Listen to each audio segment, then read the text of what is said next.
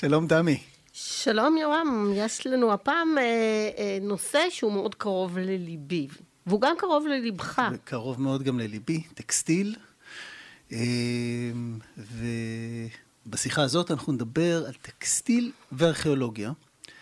והאמת, כשאני חושב על ארכיאולוגיה וטקסטיל, לי דווקא עולים מול עולם מול העיניים תמונה מהילדות של כליאה. אה, לא, לא טקסטיל, אלא כליאה, סנדלים הכלואים ממדבר יהודה במוזיאון ישראל, וההסתכלות שלי עליהם בתור ילד ולהגיד, אני יכול לדמיין את האדם שישב שם לפני אלפי שנים וכלה, שם ככה אה, אה, רצועה על רצועה, ו, ו, והנה אני רואה את זה אלפי שנים אחר כך. וזה מאוד ריגש אותי בתור ילד. בכלל עדויות חומריות זה דבר שהוא מאוד uh, מחבר אותנו לתקופות uh, רחוקות ועלומות, אבל אנחנו נגיע לשאלה, האם היעדרן של עדויות כאלה אומר שדברים לא היו? ואנחנו איכשהו נתחבר גם לנושא הזה, והעורך שלנו היום הוא פרופסור ארז בן יוסף, שהוא פרופסור מן המניין בחוג לארכיאולוגיה ותרבויות המזרח הקדום. והוא מנהל בימים האלה שני פרויקטים שמבוססים על שילוב בין תחומי דרך אה, שיתוף מומחים עם מגוון של דיסציפלינות ומוסדות מחקר, שזה כשלעצמו אה, באקדמיה אגב אה, דבר נדיר שילובים. זה הדבר הכי יפה בארכיאולוגיה. צריך את מדעי הטבע, וצריך את מדעי החברה, וצריך את מדעי הרוח, והכל זה נפלא, והכל זה עבודת צוות, מאוד מרגש. אז אנחנו שמחים שהוא איתנו היום. ואנחנו נדבר איתך באמת על uh, טקסטיל וארכיאולוגיה, שזה לא צימוד כל כך uh, טריוויאלי בעיני uh, המאזינים שלנו, גם לא באוזנינו. הנה, אתה דיברת על הסנדלים, mm-hmm. ברור שאנשים יגידו, טוב, יש שברים של חרסים, יש שלוש אבנים שעומדות ביחד ואמרו, כאן היה הארמון המפואר של... וקשה מאוד לדמיין את זה, אבל טקסטיל זה כבר משהו שהוא יותר מתחבר לנו ל... לחיים, נכון? זה לא אבן שהיא נראית למתבונן הלא מיודע משהו מת. אז בוא תספר לנו על הפרויקט שלך ואיפה נכנס הטקסטיל אליו. Okay. אוקיי. בוקר טוב, אה, תמי ויורם. Uh, תודה שהזמנתם אותי לפה. אני הגעתי לטקסטיל לגמרי במקרה. אני לא מומחה לטקסטיל קדום, ואני מומחה לטכנולוגיות קדומות, בעיקר למטאלורגיה, למתכות. וכבר יותר מעשר שנים אני מנהל את פרויקט החפירות החדש בבקעת תמנע. זה אזור של קריאת נחושת קדום, של אה, אלפי שנים של קריאה והיסטוריה של הפקת נחושת במרחב. וכבר בעונה הראשונה, כשחפרנו שם ב-2013, התחילו לצאת חתיכות של בד מתוך ערימות הפסולת, הפסולת התעשייתית. והבנו שאנחנו נמצאים במקום אה, מאוד מאוד מיוחד, כי אה, חומרים אורגניים, בדים, אה, אורות, חבלים, זה ממצא מאוד נדיר. אנחנו צריכים תנאים מאוד מיוחדים כדי שבכלל נמצא אותם, כמו הסנדל שהזכרת קודם, זה במערות יבשות, במדבר יהודה, בתנאים מאוד מיוחדים שבדרך כלל אין לנו. אה, במיוחד באקלים הים תיכוני של מרכז הארץ, אבל אפילו בנגב, ברוב המקומות לא נמצא שרידים כאלו. ובתמנע זה שילוב של יובש קיצוני ביותר והצטברות מהירה של פסולת. וברגע שהחומרים האלה נקבר, נקברו ולא נחשפו יותר לאוויר, אה, הם נשמרים שם אלפי שנים. ואנחנו אה, מיד חברנו לחוקרות, למומחיות בתחום הטקסטיל הקדום, לדוקטור אורית שמיר ודוקטור ונסה וורקמן ודוקטור אה, נעמה סוכניק. אה, ועם שלושתן אנחנו אה, עבדנו ביחד כדי להבין את הטכנולוגיות השונות, את החומרים שהשתמשו בהם ואת הטכנולוגיות הצביעה, אנחנו נדבר על זה תכף. וכרגע מסתבר שיש לנו אוסף, את האוסף הגדול ביותר, השלם ביותר מתקופה שהיא מאוד מעניינת בהיסטוריה של ארץ ישראל, זה תקופת, ראשית תקופת המקרא. שזה, המ... תן לנו תקופה בשנים. אז אה, בעיקר מאות 11, עשירית ותשיעית לפני הספירה. אה, אנחנו מדברים על לפני שלושת אלפים שנה, ואנחנו מדברים על, על תקופה מאוד שנויה במחלוקת בארכיאולוגיה ובהיסטוריה של ארץ ישראל, כיוון שזאת התקופה שמקבילה לימי השופטים, ואחרי זה לימי מלכות שאול, דוד ושלמה, שאתם יודעים, חוקרים אה, מתווכחים ביניהם לגבי ההיסטוריות של, ה, של תיאורי המקרא. ומהתקופה הזו בדיוק יצא האוסף המדהים הזה מכמה וכמה אתרים בתמנע. תמנע זה אזור גדול, זה לא אתר אחד. אנחנו מדברים על אתרי הפקה, אתרים שבהם היו הכבשנים של הנחושת, זה סיפור אחר בפני עצמו שהוא מעניין ואיך הפיקו מתכות בעולם הקדום, אבל גם דברים מחיי היומיום, כמו בדים, כמו חלק, חלקי לבוש, אה, אבל אה, לא רק חלקי לבוש, גם אוהלים, אה, שקים, כל הדברים שמלווים את חיי היומיום של אותם אנשים שעבדו שם במכרות, נכנסו גם כן לערימות הפסולת האלו, ואנחנו, יש לנו כאן חלון הצצה נדיר ביותר על אותה אוכלוסייה שעבדה במכרות, שגם לנסות להבין מי הם היו, מי האנשים שהפיקו נחושת בתקופה הזו, זה גם לא עניין פשוט. אנחנו מקשרים חלק גדול ממה שמצאנו לסיפורים או לתיאורים המקראיים. אה, אנחנו רואים באותה חברה את החברה האדומית הקדומה, אנחנו יודעים לפי התיאור המקראי וגם תיאורים חוץ מקראיים שבמרחב הזה גם הרי אדום של עבר הירדן, אבל גם הערבה וגם הנגב הדרומי שלנו היו חלק מאותה ארץ אדומית שדוד כבש אה, סביב שנת אלף לפני הספירה. ואחרי זה שלמה ממשיך לשעבד את אותם אדומים ובונה נמל באילת, כן, על, אה, בים סוף. אה, התיאורים המקראיים היום מקבלים אה, עדות ארכיאולוגית מאוד משמעותית שמספרת לנו על מה שהתרחש בתקופה הזו במרחב הזה, כולל, כולל האופנה של האנשים שהיו שם. וזה החלק המעניין, שאנחנו יכולים לראות אה, איך התלבשו אותם אנשים, איך התלבשה האליטה של האנשים, האנשים החשובים שם, איך התלבשו האנשים הפשוטים, מאיזה חומרים הם עשו את הבגדים בתקופה הזו. אז, אז דקה, אני, אני מנסה עוד לדמיין איך הדבר הזה נראה. זאת אומרת, קודם כל, ערימת פסולת שחופרים בה, זה פסולת של, פסולת של האנשים, או שזה פסולת של, הסג, של המתכת? גם, גם, גם וגם. זאת אומרת, זה ערימה, ואיך יושבים, מפרקים את זה, איך, איך, ואיך נראות מת... החתיכות בד האלה. בדיוק, ואיך מתארחים זה גם. כן, אז זה, זה ערימות פסולת. אמ, תעשייתיות בעיקר. רוב הערימות מכילות חומר שחור שנראה כמו אבן שחורה, סיגי נחושת. Mm-hmm. בעצם בכבשן אנחנו שמים uh, מינרלים, את האבנים הירוקות, uh, מעלים את הטמפרטורות למעל 1200 מעלות ויוצרים מהן הר געש קטן שבסופו של דבר החומר הנוזלי הזה מתמצק לסיגים, לאבנים שחורות שהן בעצם כמו בזלת מעשה ידי אדם. אז רוב הערימות השחורות האלו, שאתה רואה כשאתה מבקר בתמנה היום, אה, זה שרידי הפעילות בכבשנים, והם, ברגע שנגמר תהליך ההפקה, זרקו אותם לפינה ביחד עם עוד פסולות. גם שרידי עצמות של המזון שהם אכלו, וממצא בוטני שיש לנו גם שימור יוצא דופן שלו. אה, זרעים של אה, תמרים, תמרים וענבים ורימונים ודברים מכל טוב שהגיעו מרחוק. גם הבדים הגיעו מרחוק, הם לא יוצרו בתמנע. כל זה מעורבב בתוך הפסולת התעשייתית הזו. באיזה גודל החתיכות בד האלה? חתיכות בגודל של בין שני סנטימטר, הרוב בממוצע של חמישה סנטימטרים, זה חתיכות קטנות. לפעמים היינו ברי מזל והגענו לחתיכות של 20-30 סנטימטרים, בעיקר של דברים גסים כמו יריות אוהל. אה, שאנחנו חושבים שזה מה שזה היה, אבל רוב החתיכות הן קטנות, ואנחנו מדברים על כמה מאות במצטבר מכמה אתרים.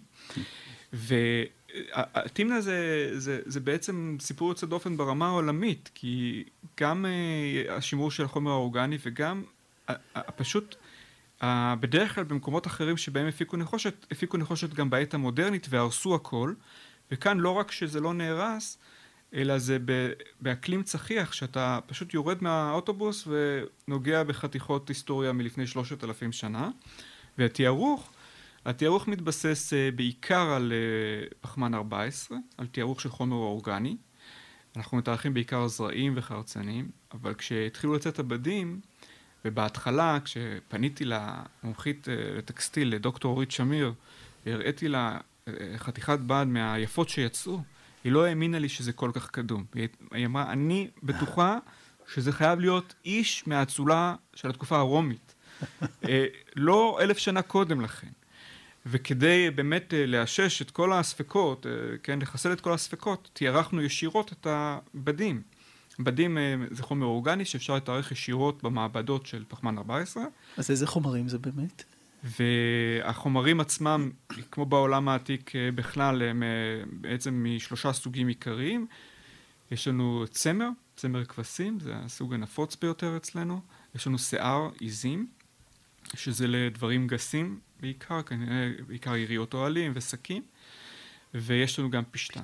בתמנע יש לנו גם uh, בגדי פשטן, uh, או בדי פשטן מאוד עדינים ויפים, ובוודאי שפשטן הוא לא מקומי, אם אתם זוכרים את תמנע, איפה היא נמצאת, אין שם שום גידולי פשטן, ואת הפשטן עצמו הביאו מרחוק, אבל כנראה גם את הצמר, uh, בעיקר את הצמר הצבוע, יש לנו צמר צבוע, הביאו ממרחקים גדולים מאוד. כחלק מסחר החליפין. מניין הביאו את זה? אז המקומות הקרובים ביותר אה, שהם רלוונטיים זה עמק הירדן לגידולי הפשטן, עמק הירדן המרכזי, אזור בית שאן ידוע מאוד בגידולי פשטן בעולם העתיק. אה, ויש לנו עדויות נוספות שקשורות למסחר הזה, והן מגיעות גם מעולם הצבעים, הצבענים. אנחנו אה, עשינו מחקר על המולקולות של הצבע שהובילה דוקטור נעמה סוכניק. והיום בשיטות הט... הטכנולוגיות שיש בימינו, הארכיאולוגיה מתקדמת מאוד, עם כל הטכנולוגיות שמתקדמות בתחומים אחרים, כמו שאמרת, שילובים אינטרדיסציפלינריים, אז אנחנו, אה, יש לנו יכולות יותר ויותר גבוהות ללמוד דברים על החומר עצמו, וכאמור דוקטור נעמה סוכניק אה, עבדה עם מכשיר שנקרא גז אה, קרומטוגרפי, שיודע לפענח את ההרכב המולקולרי של החומר, ואנחנו הצלחנו לזהות את הצבענים, הצבענים ה... שבהם השתמשו לצביעה, וזה גם היה סיפור מאוד מעניין, כיוון שהתברר שהצביעה היא מאוד מורכבת, אה, במיוחד התקופה שאנחנו מדברים עליה. אנחנו מדברים על צבעים של אדום וכחול עם צמחים ים תיכוניים. אדום זה פרועת הצבעים שמוזכר גם במקרא כצמח של, אה, של, ששימש לצביעה והכחול הוא איזטיס שידוע מהתקופה הרומית וגם מתקופות קדומות יותר כחומר צביעה וזה כבר לפני כמה שנים. אה, איזטיס זה החילזון הזה? לא, לא? איזטיס זה צמח... אה, איפה החלזונות? אני מחכה לחלזונות. הם זוחלים, לאט לאט. כן, אז החלזונות זה דבר חדש יחסית, ששנה שעברה פשוט אה, שלושה חתיכות, שלוש חתיכות בת קטנות בצבע סגול. שוב, הרצנו את הניסוי והם נחפרו כבר לפני הרבה שנים, כמה שנים טובות, שש, שבע שנים. אבל רק לפני כשנה נעמה התקשרה אליי מהמעבדה ואמרה, תקשיב, יש לנו מולקולות של אה, ארגמן, של הארגמן המלכותי, הארגמן האמיתי. ובהתחלה היה מאוד קשה להאמין, כי זה גם תקופה מאוד קדומה, אנחנו מדברים על בערך אלף לפני הספירה, וגם במקום מאוד רחוק, גם בתקופה שהרבה חוקרים חושבים שלא הייתה היררכיה, שהחברות היו מאוד פשוטות, שלא היה עושר. ופתאום כאן, בתימנה, אנחנו מוצאים חתיכה של בד צבועה בצבע הארגמן, אז הרצנו את הניסוי עוד כמה פעמים, וזה הוכח מעל לכל ספק שיש לנו כאן ארגמן מלכותי, שזה צבע שעשוי מחלזונות שהם אנדמיים לים התיכון, כלומר זה חייב להגיע אה, מצפון ממרחק של מאות קילומטרים, והפיניקים, אה, האוכלוסייה שישבה בחוף הים של לבנון של ימינו, וצפון ישראל, כן, מנגיד תל דור וצפונה, הם אה, בעולם העתיק הפכו להיות המומחים לצביעה בצבע, בצבע ארגמן ותכלת, שזה צבע שמופק באותה טכנולוגיה. אה, רוב החוקרים מסכימים שארגמן ותכלת זה ממש מאותם חלזונות, זה רק עניין של חשיפה שונה לאור בטכנולוגיה המתקדמת של הפקת הצבעים. אה, אז שם נצבעו עבדים, ומשם הגיעו עבדים לתמנע, כנראה בתמורה לנחושת, שהייתה החומר אולי בין החשובים ביותר בתקופה הזו. זה לא רק uh, חומר יפה וחומר uh, שיש לו גם קדושה, הוא ציפה את בית המקדש ששלמה בונה, זה גם חומר שהוא חשוב למלחמות, זה, uh, ערבוב של בדיל אנחנו מקבלים ברונזה, אז uh, אנחנו מקבלים uh, כלי נשק וכלי חקלאות. בקיצור, uh, מסחר ענף היה בין תמנע לבין אזורי הצפון. אנחנו רואים את זה גם בממצאים נוספים, אבל הבדים מספרים את הסיפור הזה בצורה מאוד מאוד יפה. הפשטן שהזכרנו קודם, הצביעה עם הארגמן, אה, הצביעה עם איזטיס, עם פועת הצבעים, זה בדים שהשקיעו בהם המון אה, בשביל האליטה של אותה אוכלוסייה שהייתה שם בתמנע, ובעצם זה דבר שבדרך כלל הוא שקוף לנו ארכיאולוגית. אנחנו בדרך כלל לא מוצאים בדים. גם אם נחפור בירושלים עוד 200 שנה, אנחנו לא נמצא את, ה, את, את המוצר הזה. וכאן תמנה נכנסת לתמונה ומספרת סיפור מאוד, באמת מאוד מפתיע. אז, אז, אז יש לי שאלה. אני, אני נכנס לתמנה לפני שלושת אלפים שנה, מה אנשים לובשים בעצם? מי לובש מה? אנשים עבדים, עירומים, אזורי חל"ת, מה, מה אנחנו יודעים על זה? אז, אה, אז, אז שוב, היו, היו, כמו שאמרת, אנחנו, יש לנו יותר ויותר עדויות שזו הייתה חברה מרובדת, כלומר לא כולם לבשו אותו דבר, והיה כוח עבודה זול, אולי באמת עבדים או אסירים או שבויי מלחמה, אפשר אה, לחזור לסיפורי המקרא ולראות הרבה הקשרים מעניינים שם, אבל uh, הכוח עבודה זול עבד כנראה במכרות עצמם, שזו עבודה פשוטה, טכנולוגיה פשוטה, ואנשים, אנחנו יודעים ממקורות היסטוריים מהתקופה הרומית, נשלחו uh, למותם במכרות. אבל בניגוד לדעה שהייתה לפני שהתחלנו לחפור בתמנע, uh, המשלחת שלנו מאוניברסיטת תל אביב, אותם חרשי מתכת, אותם uh, אנשים שעבדו בכבשנים, לא היו כוח עבודה זול, לא היו אנשים ש... Uh, כן, uh, אה, עבדים או משהו כזה, אלא הם, אה, היה להם את הידע הטכנולוגי המתקדם ביותר לתקופה, ושככל הנראה היה גם משולב באיזשהו אלמנט של כהונה, של קשר עם האלים, כדי שהתהליך של ההפקה יצליח, אנחנו צריכים uh, לשלוט בהמון משתנים וגם את עזרת האלים בתקופה ההיא כמובן. הם היו הייטקיסטים. הם היו הייטקיסטים, בדיוק, הייטקיסטים של uh, העת הקדומה והם גם uh, היו חלק מהאליטה והם כנראה אלו שלבשו את הבגדים המפוארים שאנחנו רואים ביחד עם אותה אליטה שלטונית. כי אנחנו רואים uh, יותר ויותר עדויות לכך שהחברה שעסקה בהפקת נחושת שם הייתה חברה אה, הייתה בעצם חלק מממלכה, מישות פוליטית שאנחנו מזהים אותה כממלכת אדום. ממלכת אדום, שהזכרנו אה, בקצרה קודם, היא הממלכה שהייתה במרחב הזה, והדבר המפתיע ביותר בכל המחקר הזה זה שגם בתקופה הזו, שיש כבר היררכיה, שיש כבר שליטים, שיש כבר מנגנון שגורם לאלפי אנשים לעבוד במכרות, הם עדיין היו נוודים. הם עדיין היו שוכני אוהלים.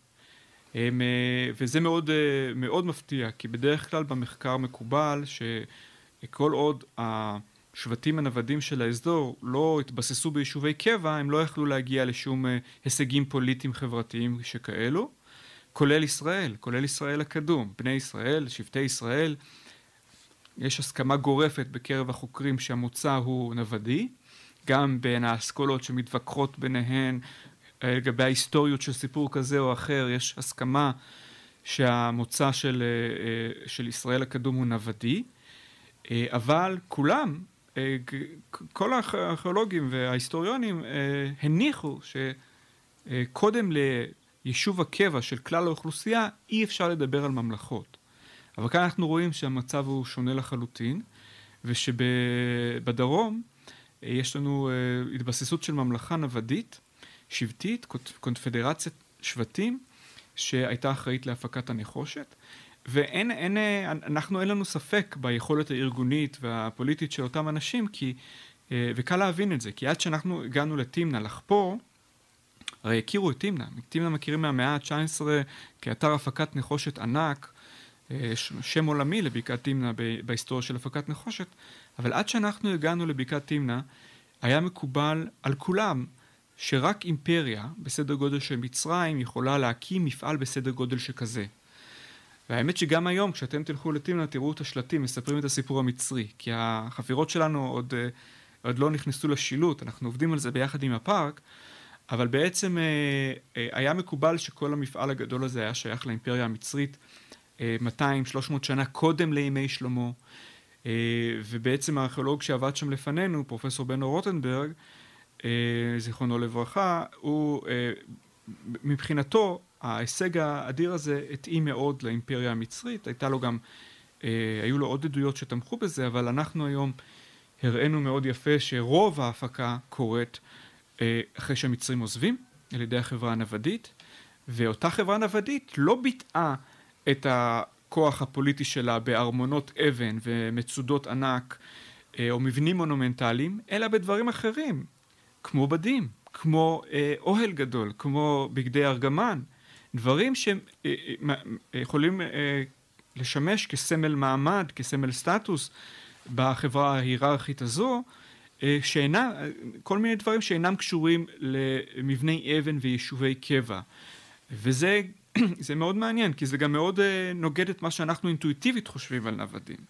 אנחנו תמיד חושבים על נוודים כארץ בלי חוק, כמקום שהוא uh, תמיד מתנגד לשלטון המרכזי, זה באמת נובע מהרבה, אה, מהיכרות שלנו עם נוודים בני ימינו, עם בדואים, עוד מהמאה ה-18, 19, 20, זה תמיד הייתה התנגדות לשלטון המרכזי, לאימפריה העות'מאנית, וזה בעצם נכנס למחקר מאוד מאוד חזק. ומה שאנחנו רואים בתמנה זה שבעצם התקופה הזו בהיסטוריה של ארץ ישראל הייתה יוצאת דופן, והנוודים אה, של אותה תקופה יכלו ליצור מבנים פוליטיים מורכבים, כמו שאנחנו רואים אה, באזורי הפקת הנחושת, ואנחנו צריכים לחשוב שוב על מה ש...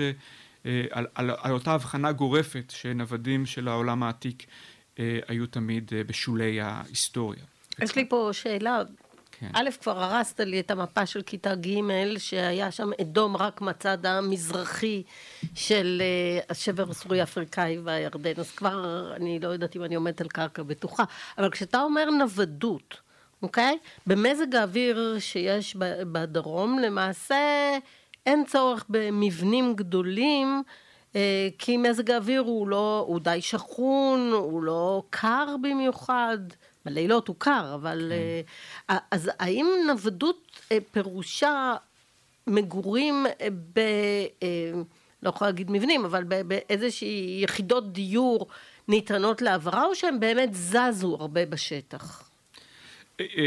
הנוודות שאנחנו מדברים עליה היא, היא מגורים באוהלים שהם ניתנים להעברה, האוהל עצמו יכול לזוז. יש לנו מושג אם הם העבירו אותו באמת? אנחנו חושבים שכן. הנוודות שאנחנו מדברים עליה היא נוודות למחצה. כלומר, אה, הסבירות הגבוהה ביותר היא שהם בילו חלק מהשנה במקום אחד וחלק מהשנה במקום אחר, בהתאם לעונות השנה, והגורם המכריע פה זה גם הבסיס הכלכלי של אותם אנשים. כל החברות הנוודיות של, של האזור שלנו בתקופת המקרא היו גם חברות פסטורליות שעסקו במרעה. ואז הם הלכו גם בעקבות אזורי הראייה, אז אנחנו רואים את, אותה, את אותם מרכזים גדולים בערבה. אה, שוב, תמנה עצמה היא לא מקום שהם גרו בו כל השנה, אין מקורות מים בתמנה, זה מקום שהם הגיעו אליו עם אוהלים, כנראה עם כל המשפחות, וזה עזר להם להישאר נוודים כדי להתעסק בלוגיסטיקה המאוד מסובכת של קריאה באזור שאין בו מים ואין בו כלום, להיות נייד זה מאוד אה, אה, עוזר.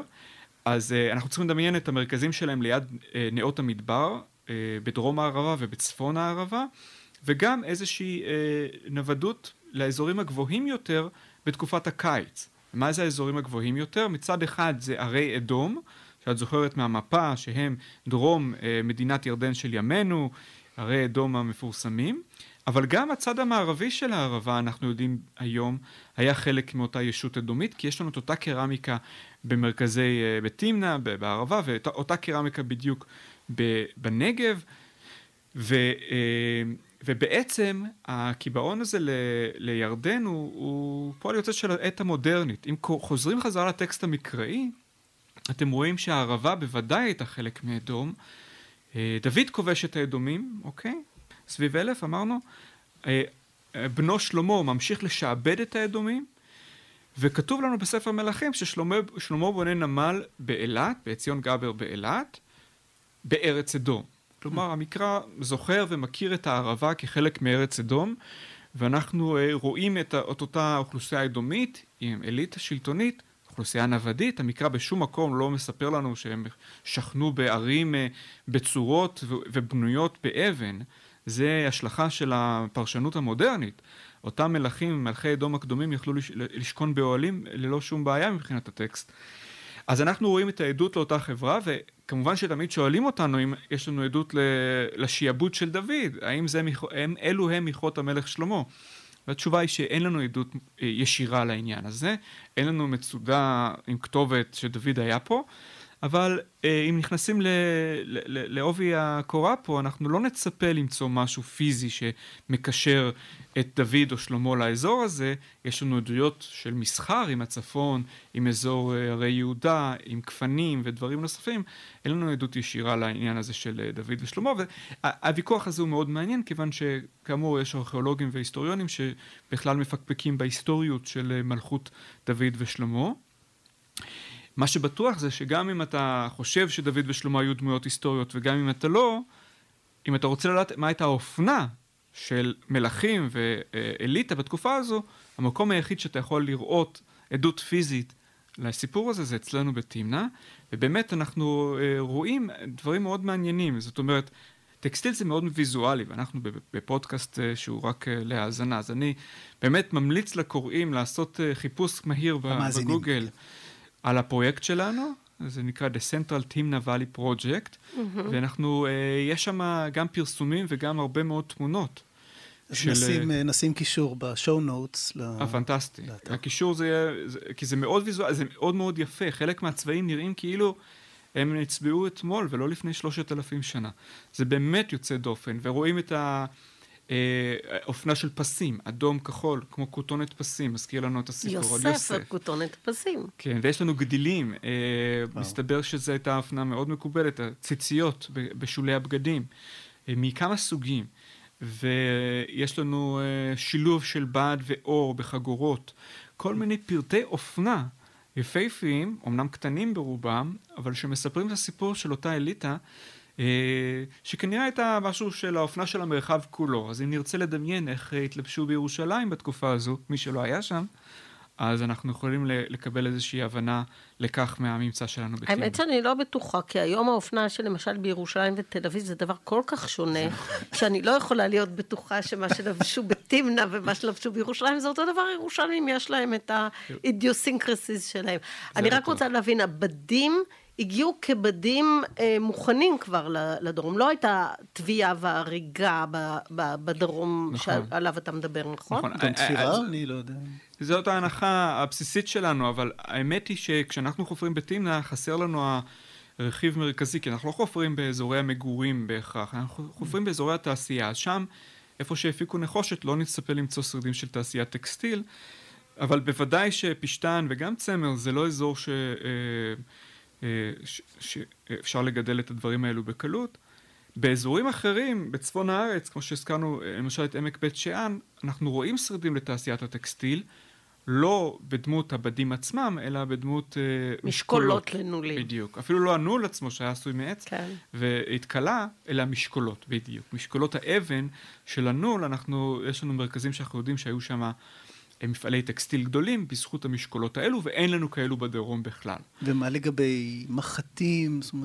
יותר... מחטים דווקא יש לנו, ותיקונים בוודאי שהם ידעו לעשות בעצמם. אנחנו רואים, מח... יש לנו מאיזה חומרים זה? המחט ממתכת. הם אה, היו... וואו, הם ידעו לעשות מתכת עם קוף? ידעו לעשות מתכת טוב מאוד, ומתכת גם עם קוף בתקופה הזו. באמת? עם קוף? בתקופה הזו כן, כבר יש לנו... אה, אנחנו נסביר רק מאזינים שלנו שלא יודעים מה זה קוף, זה המקום שמכניסים את החוט. בתוך כן. המחט. זה כמו לאייל פיל בקוף של מחט. כן, אבל מה שיש לנו בממצא הוא משהו מאוד גס. בעיקר נגיד לתפור דברים גסים כמו רעלים, אורות. לא מחטים, מחטים עדינות לתיקון בגדים. גם כי לא היה להם מולטיפוקל, אתה מבין? זה מאוד קשה להכניס בקוף כשאתה מעל גיל מסוים. כן. אז אה, אה, אז אין לנו תעשיית טקסטיל mm-hmm. שם, בעצם אנחנו רואים את המוצר המוגמר. Mm-hmm. יש uh, uh, בעצם חוקרים, אותם uh, בעיקר חוקרות שעובדות על הצד של התעשייה עצמה, בעקבות משקולות הנול, וגם יש לנו במקומות מסוימים אזורים של שרידים של תעשיית הצבע. תעשיית הצבע. בחוף הים התיכון יש לנו בכמה וכמה מקומות, כולל בדור. זה המקום, מקום uh, מפורסם, שיש לנו שרידים של אותם חלזונות ארגמונים שמהם הפיקו את, את צבע הארגמן המפורסם, ומה שרואים זה בעצם רק את החלזונות. קליפות. רוב המרכזים האלה מתקופה uh, מאוחרת יותר ממה שלנו יש, וזה מאוד מעניין, אני אולי אחזור רגע לסיפור המקראי כאן. Uh, צבע הארגמן מופיע בהרבה הקשרים של מלוכה. ושל אה, כהונה, הכהן הגדול לבש בגדי ארגמן, והמשכן היה לו בד ארגמן. ובתקופה הזו, אנחנו מדברים על שלהי המאה ה-11 לפני הספירה, אנחנו שומעים על הקרב בין גדעון והמדיינים. אה, השופט גדעון והמדיינים שהיו, אה, כן, גם אוכלוסייה, חברה שהייתה לא רחוקה מארץ אדום. ומה גדעון לוקח שלל אחרי שהוא מביס את המדיינים? הוא לוקח את בגדי הארגמן של המלכים. אוקיי, אז אנחנו רואים בתיאור המקראי מהתקופה הזו בדיוק אה, שימוש בבגדי ארגמן אצל המלכים של ישות שהיא סמוכה לאדום ועוד איזשהו הקשר מקראי מאוד מעניין. אה, כשאנחנו, אה, כשאחד הדברים המעניינים שהזכרתי קודם בהקשר של המקרא זה שאנחנו היום מבינים בצורה אחרת לגמרי את אותה פאזה נוודית של כל האוכלוסיות, המדיינים, האדומים, ההמונים, המואבים וישראל, וישראל הקדום, וזה בהחלט גם משנה את ההבנה שלנו של ההיסטוריה של עם ישראל, שיכל להקים אה, ממלכה שלא תשאיר הרבה סימנים פיזיים מאחור. הארכיאולוגים, במיוחד באסכולה התל אביבית, שאני אני לא מגיע מהאסכולה התל אביבית, אני מלמד בתל אביב, אבל הקולגות... באוניברסיטה, באוניברסיטה שלי, שמתעסקים בסיפור המקראי, הם uh, הולכים לפי העדות הפיזית, המוחשית. אבל אם אנחנו מבינים שחלק גדול מהסיפור נעוץ בנוודים, אז בעצם אנחנו uh, חייבים להודות שחלק גדול מהסיפור הוא לא נגיש לנו כארכיאולוגים, ואנחנו חייבים להיות הרבה יותר צנועים בפרשנות ההיסטורית שאנחנו uh, מייצרים על סמך העדות הארכיאולוגית המאוד, uh, uh, המאוד פרגמנטרית, המאוד מקוטעת, ובהקשר של נוודים גם כן מאוד בעייתית, כיוון שאנחנו היום יודעים שנוודים השיגו הישגים פוליטיים בתקופה הזו בדיוק, בדיוק שלא חשבנו שאי פעם uh, נוכל לחשוב על אפשרות שכזו. וזה משאיר לנו פתח למחקר נגד, ולמחקר מחקר נגד. בהחלט. ונראה לי שהחוג לארכיאולוגיה יוכל להתקיים עוד הרבה מאוד שנים בשאלה האם אה, עדויות פיזיות חשובות או לא. אני מאוד מאוד אה, אה, מודה לך שבאת אלינו, פרופסור ארז בן יוסף, כי אני חושבת שעשית שילוב מצוין. בטקסטיל כאינדיקטור לתרבות שלמה, לא בטקסטיל רק אה, אה, פר סה, והרבה חומר למחשבה. לי, לי יש גם איזה שיעור, אני חושב, לתקופה שלנו. בעצם הטקסטיל שנעלם ברוב האוכלוסיות בעולם, אני חושב שהוא קצת דומה למה שהתקופה הנוכחית תשאיר אחריה, כי הכל נהיה וירטואלי והכל הולך להיעלם, חוץ ממקומות מאוד מסוימים שבהם זה ישתמר. לא יהיו יותר כרכים של מכתבי אהבה. נכון. כמו ב... שראינו ביום אה, נכון, לאחרונה. הכל בוואטסאפ, הכל דיגיטלי והכל כן. ייעלם כמו שהבדים נעלמו ב-99.9% מה, מהאתרים הארכיאולוגיים, נכון. ויחשבו שאיפה שאין אבן וזהב לא הייתה תרבות. או ו... שאולי לא היינו בכלל. זו נקודה מרתקת, החלקיות של הרקורד הארכיאולוגי ומה בעצם נשאר ומה לא. אני מודה לכם מאוד, אני חייב להודות כמובן לצוות שעובד איתי קבוע, דוקטור אורית שמיר, נעמה סוכניק, ונסה רואקמן, מרגריטה גלבה, זה חוקרות שמקדישות את הקריירה שלהן, את השעות, שעות המחקר שלהן לטקסטיל קדום, זה תחום שלם וגדול. אנחנו בתמנה היינו באמת, כמו שאמרתי, ברי מזל שיש לנו את אוסף הטקסטיל היחיד מהתקופה הזו אה, בארץ ואולי בעולם, ובעצם אה, אנחנו עדיין לומדים אותו, וייקח לנו עוד שנים להבין את כל הסיפור. מרתק. תודה, תודה רבה. רבה.